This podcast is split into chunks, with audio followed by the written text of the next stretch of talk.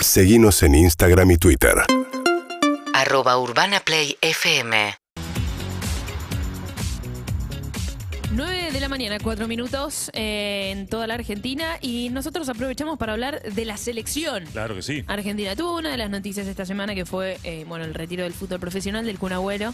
Una noticia triste porque eh, se debió a motivos de salud, no fue la situación Sí. que él eh, hubiera querido. De hecho, se lo vio conmovido. Muy conmovido. Y a uno siempre le duele ver al Kun Agüero, alguien que transmite tanta alegría así. Sí, sí. Pero mm, más allá de eso, que ya sucedió hace algunos días, está la última información de la selección argentina, que es que puede ser parte de la Nations League.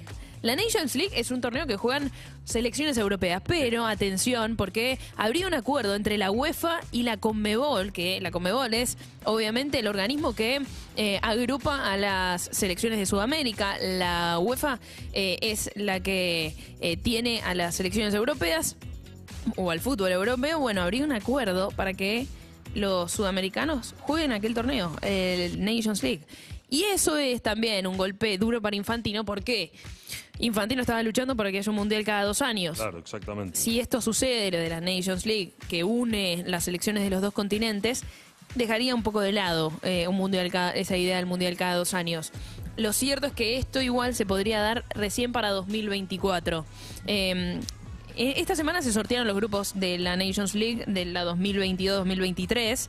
Eh, pero ¿qué pasa? Tiene este formato, ¿no? Hay, hay grupos y hay categorías. Sí. Bueno, en caso de que los sudamericanos se unan, probablemente algunas de las selecciones estén como en la primera categoría, como si te dijera en, en la parte A, y hay otras que estarían en el grupo B. Claro.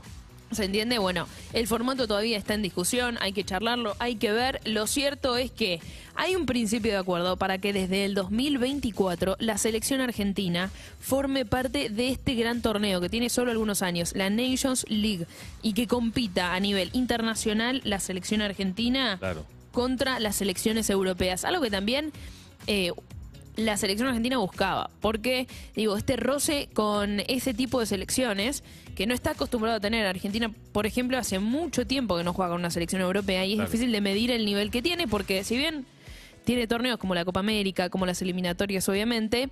Hay que ver qué pasa con, por ejemplo, una selección como Francia, como No, y- Italia, como Inglaterra, Bélgica. Es lo que hablábamos siempre, ¿no? O sea, te terminás encontrando solamente en alguna fecha FIFA específica o en el Mundial. En este caso, eh, eh, eso está bueno porque, digamos, tenés más competencia habitual contra equipos contra los cuales normalmente no jugás, pero los jugadores tuyos sí juegan, porque en definitiva los integrantes de la selección argentina, la mayoría juegan en Europa.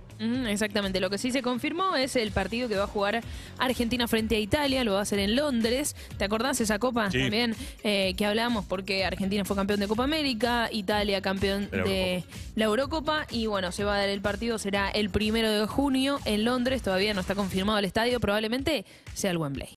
UrbanaPlayFM.com